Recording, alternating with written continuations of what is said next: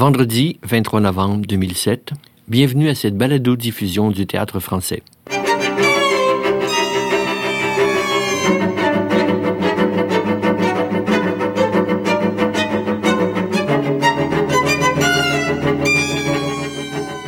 Bonjour, mon nom est Paul Lefebvre et j'ai le plaisir de recevoir aujourd'hui Sylvain Bélanger, directeur artistique du Théâtre du Grand Jour et metteur en scène de Moi, Chien Créole, présenté par le Théâtre français au studio du Centre national des arts du 21 au 24 novembre. Bonjour Sylvain. Allô? Alors, on va, oui, on va se tutoyer parce qu'on se connaît depuis, euh, on fera pas semblant.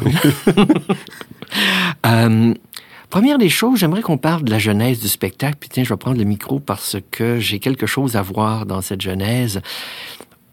Au début de 2005, euh, il y avait encore beaucoup de neige. Le Centre des auteurs dramatiques a fait un comité de lecture avec, pour un échange avec l'écriture théâtrale Caraïbe, TC Caraïbe, euh, pour que soit lu un texte euh, des Antilles françaises euh, lors du Festival de théâtre des Amériques. Et puis, il y avait quatre textes. Il y avait quatre textes.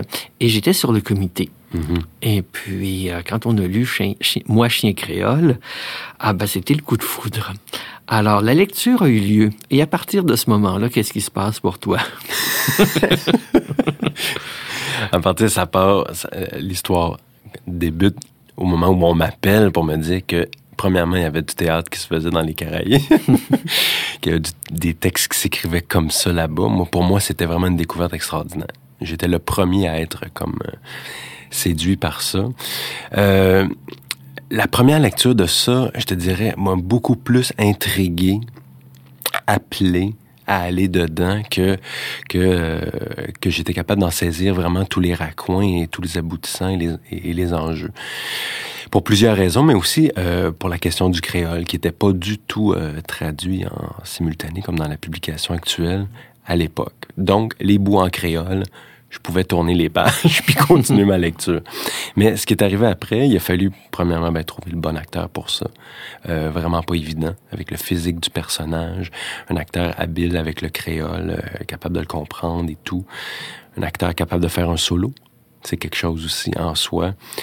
À partir de là, euh, c'est là que j'ai fait la rencontre d'Erwin Wesh. Bernard Lagie, l'auteur, est invité. Et dès qu'il est rentré en salle de répétition avec nous, il a vraiment euh, adhéré totalement euh, à l'ensemble de ma démarche parce qu'il sentait, c'est ses mots à lui, une bouffée de fraîcheur. Avec, avec la façon dont on traitait ça de l'intérieur, avec sincérité. Pour lui, c'était très nouveau par rapport aux approches qu'il avait connues de la façon dont ce texte-là avait été traité ailleurs. Ah oui? non, mais euh, c'est assez étonnant parce qu'on se dit bon dans les Caraïbes euh, ça va être leur approche et mm. puis euh, mais des fois j'ai l'impression quand on regarde aussi d'autres choses qui s'écrivaient et qui s'écrivent dans les Caraïbes que c'est un peu comme euh, Bernard Lagier appartient à une nouvelle génération, un mm. peu comme lorsque Tremblay ici est arrivé avec une autre langue, mm. et que euh, des acteurs formés à l'ancienne, comme disons euh, Yvette Bredamour, Gérard Poirier, Jean-Louis Roux, étaient incapables de rendre mm. les écritures de Tremblay ou de Jean-Claude Germain euh, à l'époque. Est-ce que c'est un peu le même choc que Lagier avait, c'est-à-dire une incapacité d'avoir des acteurs formés à retrouver leur oralité et leur viscéralité? Ça n'a pas été la difficulté de trouver des acteurs parce que des acteurs hallucinants, il y en a, j'en ai rencontré là-bas qui font à leur tête, par contre, qui font ce qu'ils veulent avec. Bernard cherchait, euh, si tu veux, une approche où il y avait un petit peu plus de distance, peut-être, où on était capable de prendre en contexte totalement la parole, du chien créole et de non pas l'incarner à sa façon d'une manière trop trop personnelle ou teintée. Mais c'est intéressant ce que tu dis par mais rapport j'avais au donc choc des générations. Mais j'avais donc tout faux parce que les acteurs qui sont capables d'adhérer à ça, au contraire, ils, abondent. Ils adhèrent peut-être trop, je te dirais. Puis euh, un acteur aussi capable d'être, de vouloir être dirigé et tout ça, bon, c'est autre chose.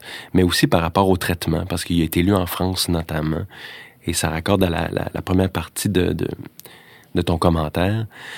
C'est sûr que pour les Antilles, la France, c'est vraiment un, père très, très fort, qui a une emprise très, très forte sur, sur leur influence culturelle. Puis c'est vrai que Bernard peut-être s'inscrit dans cette espèce de courant-là, qui voudrait un peu casser ces fondations-là, ou s'en servir pour le mieux. Euh, euh, pour, pour, parler un petit peu plus personnellement de, de ce qu'ils vivent. Moi, j'avais euh, j'avais lu un petit peu les autres textes aussi. J'étais allé voir Mhm. un petit peu les lectures et tout, et je sentais beaucoup, beaucoup l'influence française très, très forte. Et j'avais de la difficulté là-dedans à voir les Caraïbes, à voir les Antilles. Et j'y suis allé euh, trois fois avec le projet, à mon grand malheur. On reviendra Mais- sur ces malheurs. Mais j'ai pu voir que Bernard parlait vraiment de l'intérieur, connaissait son pays. Euh, juste pour faire la petite anecdote, c'est un, un guide touristique extraordinaire. Il peut autant te parler du contexte sociopolitique des années 60, puis de comment que ça a façonné tel quartier, autant que de la botanique quand il t'amène en montagne.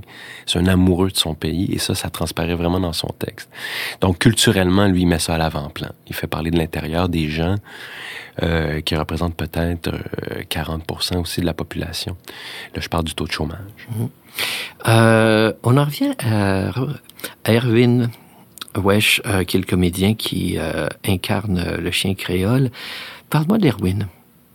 Euh, et euh, d'Erwin aussi comme passeur culturel, parce que il est, je crois, d'origine haïtienne, Oui. ce qui n'est pas la même chose que martiniquaise ou guadeloupéenne. Oui. Le rapport à la France est très différent. Oui. Et aussi le rapport au Canada français, au Québec, est très différent aussi. Oui. Ben, pa- parenthèse, euh, avant de parler peut-être plus personnellement d'Erwin, euh, c'est sûr que moi, en montant un texte comme ça, en travaillant sur un texte des Caraïbes, il y avait quoi, 100 heures de répète à faire avant de se déplacer là-bas. Je ne le, je, je connais pas les Antilles. Mais avec la forte, avec l'importance de la communauté haïtienne à Montréal et ce qu'on en entend depuis des années, en fait, toute ma vie, j'ai entendu des choses sur Haïti. Mes références ont beaucoup été Haïti, tu sais. Euh, dans le travail, dans, euh, dans certains passages, dans le texte, dans la façon d'aborder ça, dans, euh, dans aussi le rapport politique et social que je pouvais avoir, pas juste avec ma compagnie, mais en tant qu'individu, par rapport à ce qu'on avait à dire avec ça, puis ce qu'on avait à réveiller puis à casser. Donc Erwin adhérait à, à ça parce que ses parents lui en ont beaucoup parlé. Ses parents font partie de ce qu'on appelle la diaspora intellectuelle Mhm. Des gens qui ont... Et son père a essayé de retourner là-bas et euh, a été rejeté. Euh, donc, c'est des, des, des pays qui se referment, euh, des pays qui, euh, qui ont de la difficulté à, s'affirmer, à s'en sortir. Donc, Haïti qui vit carrément, qui est un pays du tiers-monde, pour nous, ça a été très, très fertile en réflexion, puis pour faire ressortir les enjeux du texte, alors que les Antilles sont peut-être un petit peu plus confortables économiquement, euh, pas tant que ça socialement et culturellement, mais euh, ça nous a beaucoup aidé euh, à, à cause de la, de- de- de la forte présence de la communauté haïtienne à Montréal. Erwin, un acteur, en fait, moi je le connaissais pas, on m'en parlait beaucoup, comme étant vraiment un showman, un gars, une ligne, un punch, un gars très très drôle, très pince sans rire aussi, au physique sur scène assez impressionnant, assez unique, hein? très très euh, svelte et, euh, Oui, culturel, mais en même temps, beau, une- mais en même temps, il a une, euh, il a une très très forte énergie. C'est pas un svelte mou, c'est un Ouais. svelte euh, athlétique. Ouais. Puis euh, le travail qui, qui- qui a été plus particulier avec Erwin, c'est qu'Erwin, c'est un gentleman. C'est un gars élégant. C'est quelqu'un de très, très poli, euh, qui a beaucoup d'écoute, euh, qui est très, très généreux de cœur et d'esprit. Et le chien créole, le bâtard errant qu'il avait à jouer. Non, c'est un chien. il pue, il est impoli, il jappe et il mord. Totalement. Donc ça, pour Erwin, c'était vraiment plaisant parce qu'il a, eu à, il a eu à aller dans des zones euh, plus inconnues pour lui, je te dirais. Fait que le travail, les heures de répétition, tout le processus de création a été vraiment là-dessus. À comment on peut parler de quelqu'un très, très personnellement comme ça, en sachant très bien de quoi on parle. Alors, On parle autour en de l'œuvre depuis, depuis tout à l'heure. Qui est ce chien créole et qu'est-ce qu'il a à dire et justement, de quoi jappe-t-il? le chien créole appelle... C'est... euh, Est-ce que c'est un chien? Est-ce que c'est un homme? Bonne question. ça reste une question, je pense. On peut y répondre en disant que c'est une métaphore, que le chien créole est une métaphore de l'exclu, euh, de celui qui se cherche une identité aussi, parce que les Antilles, c'est aussi ça. C'est une quête identitaire infinie dont on ne se sort pas en tant que, que colonisé. Euh, le- ce petit chien-là, à la naissance, a perdu la totalité de sa famille dans un déluge. il est le seul survivant de cette nuit fatidique-là, pendant laquelle il a reçu un message important de l'au-delà. De, il a reçu, ce qu'on pourrait appeler un oracle. Un oracle, et puis il y a aussi un don. Antique. Il a un don, le pouvoir de donner des mots à ceux qui n'en ont pas. Voilà. Donc, de là toute la puissance de la métaphore, mais de son pouvoir aussi, de l'utilité de son pouvoir. Donc, c'est à la fois un appel à la fraternité, ce spectacle-là, mais aussi une espèce de voyage hallucinatoire dans son imaginaire et dans la façon qu'il a de faire vivre les robineux, entre guillemets, autour d'eux, qui sont pour lui des super-héros qui l'amènent dans une dimension autre et qui amènent beaucoup, beaucoup d'espoir et de fantastique dans sa vie qui est euh, très, très difficile, très, très misérable. Oui, parce que euh, ces personnages de la colasse et Turpis, on comprend très vite que euh, au lieu d'être des géants mythiques, ce sont des clochards. Euh, Totalement. Ce sont des clochards comme lui, mm. mais il s'est créé une mythologie totale. Et puis Fameline, elle est probablement pas ce que les personnages idéalisent autour d'elle, mais en même temps, elle porte tout l'idéal. Oui. C'est ça. Momo aussi, l'animateur radio, oui. qui, si on veut, euh, pourrait être le dark side of the force. Oui. Et aussi le maire. L'univers, je te dirais, là, de, des Jedi nous a vraiment inspiré dans cette affaire-là. Chaque fois qu'on l'appliquait dans le travail, ça marchait. L'univers de Star Wars, puis des Jedi qui ont un pouvoir, qui ont de force. Parce qu'il y en a qui s'en servent à mauvais escient. Dont Momo, cet animateur radio-là, qui est une espèce de Jeff Fillion euh, entier. C'est extrêmement intéressant, cette question-là de d'utiliser comme passage des choses que l'on connaît ou des choses autres. Je mm. crois que, bon, euh, c'est l'anthropologue américain Joseph Campbell qui a consacré une longue étude à Star Wars avant d'être engagé par Lucas lui-même parce que euh, il, y, euh, il y décelait euh, une forme condensée contemporaine de tous les grands mythes initiatiques. Mm-hmm. euh, et puis, euh, donc aussi, c'est un récit initiatique, euh, je crois aussi, moi, chien créole, à un niveau. Oui, oui, totalement. Et, oui, vas-y. Et aussi d'avoir une référence comme Jeff Fillion, mais ça amène finalement aussi une, une question, c'est-à-dire que tu parlais de l'axe très fort entre Martinique, Guyane et la France, et on parlait aussi de l'axe très fort qui existe entre Haïti mhm. et euh, le Québec. Mhm. Est-ce que euh, un axe anti-francophone et Québec peut se développer, va se développer, se développera davantage, d'après toi? Qu'est-ce que moi politiquement, culturellement? Je parle culturellement d'abord et avant tout, ah un peu comme il est en train de se passer avec le Mexique, où euh, ça commence à se faire une énorme circulation d'artistes et de textes. Moi, je suis convaincu que oui je suis convaincu que ça se passe. Peut-être parce que je suis plus euh, sensible à ça depuis que je suis dans le projet. Ça fait deux ans qu'on est là-dessus. Mais euh, immigration aussi euh, aidant. Euh, à Montréal, notamment, il y a tellement de choses qui se passent. J'ai vu juste cet été, il y avait un festival, euh, festival du cinéma haïtien, festival euh, Caraïbes en fête et le festival des Antilles, un truc de musique trois festivals dans le même mois à Montréal, sur les Antilles, et qui marchent fort. Bondé, plein de vie. Il se passe vraiment quelque chose là. Juste ça, pour moi, ça témoigne vraiment de... bon, pas juste d'une immigration... Euh, qui, qui, grandit, mais aussi de, de, de, la volonté, je pense, de ces peuples-là, une fois qu'ils sont arrivés, après une couple de générations, de s'affirmer, puis d'être dans les rues. Mais euh, c'est peut-être pas innocent non plus que le Centre des auteurs dramatiques ait fait ce lien-là avec ETC Karim. Pourquoi ça s'est pas fait il y a dix ans? C'est toutes des choses, que, des questions que je me suis posées. Mais euh, pour répondre à ta question, moi, je suis convaincu que oui, que ça va aller en augmentant, ce truc-là. Pourquoi? Euh, peut-être parce que aussi euh, Haïti, c'est un petit peu plus difficile comme destination. On en sait quelque chose parce qu'avec le projet, on essaye d'y aller. On essaie d'aller en Guyane aussi, puis à La Réunion, puis de retourner en France, à Paris. Et euh, on se rend compte qu'Haïti, c'est vraiment rendu difficile d'accès là, euh, pour échanger avec eux. Fait que peut-être que les Antilles répondent à un besoin qu'on a d'aller là, mais d'une façon euh, oui, parce facile. Oui, parce qu'Haïti, c'est devenu carrément dangereux. Ah oui, c'est ça. C'est c'est drôle parce que retourner en France, on a, obligé, on de dire dans tous les petits détails qu'on aurait pu donner que vous avez joué à la comédie française. Qui est un beau détail. Hein? qui est un beau petit détail. oui.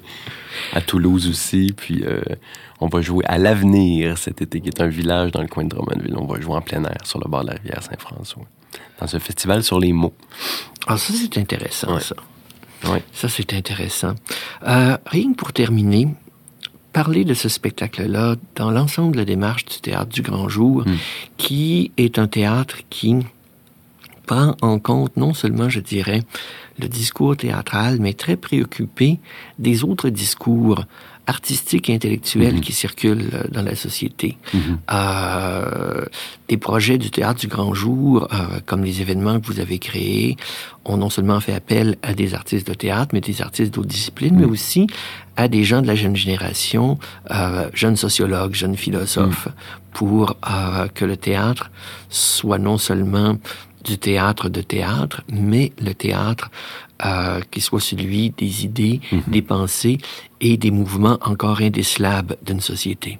Oui, mais pour moi, c'est très, très important. Dès mon passage à l'École nationale, il y avait un cours qui était mon cours préféré, qui s'appelait le cours de questions. Le cours d'André Brassard. Le cours d'André Brassard. Mais moi, ça a vraiment été euh, un avertissement pour moi, ce cours-là, où on me disait, ça fait quatre ans que tu es dans une école, on te parle de toi, on t'évalue, on parle de théâtre, tu veux réussir ta carrière et tout. Et là, bang, il y a un cours de questions qui te rappelle que le théâtre que tu fais doit s'inscrire et doit répondre à une certaine société.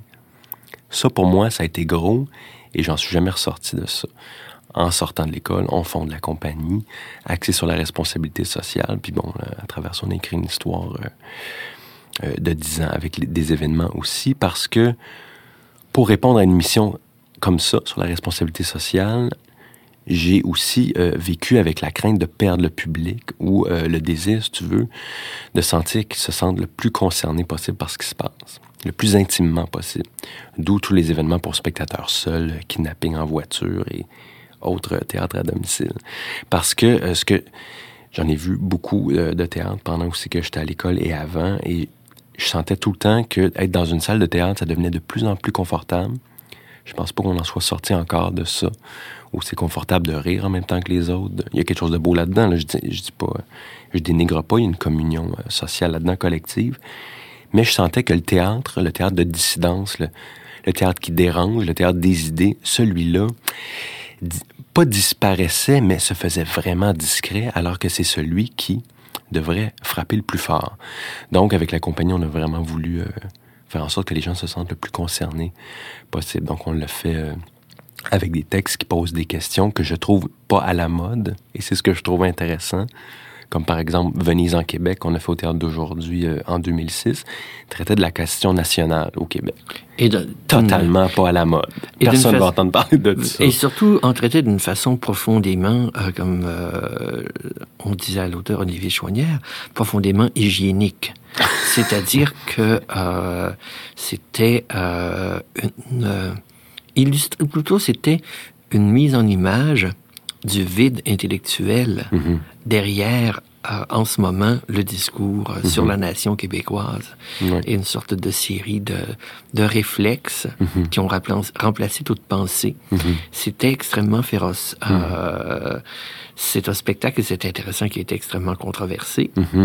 Et, qui divise la salle. Ah, qui divise la on n'a plus le courage de, de, faire ces spectacles-là parce qu'on veut que nos compagnies soient rentables, ce qui va à l'encontre de la nature même de l'art qui n'a pas à être rentable, qui n'a pas à, rassembler, qui a à poser des questions euh, urgentes. C'est pour ça que euh, quand je découvre une écriture qui soulève des questions qui sont pas à la mode, je me dis ça veut dire quelque chose que cette question-là ne soit pas à la mode. Avec cette fille-là, la question de la violence chez les jeunes adolescentes, qui veut entendre parler de ça? C'est dérangeant, c'est très, très dérangeant. C'est des questions qui sont difficiles à affronter. je pense que le théâtre a cette job-là dans la société. Oui, parce que il peut se permettre, euh, c'est un des derniers espaces de liberté. Mhm. Totalement. Sylvain Bélanger, merci beaucoup. Merci. C'était Sylvain Bélanger, metteur en scène de Moi, Chien Créole, et aussi directeur artistique du Théâtre du Grand Jour, qui produit ce spectacle. Moi, Chien Créole est présenté par le Théâtre français du Centre national des arts au studio du 21 au 24 novembre.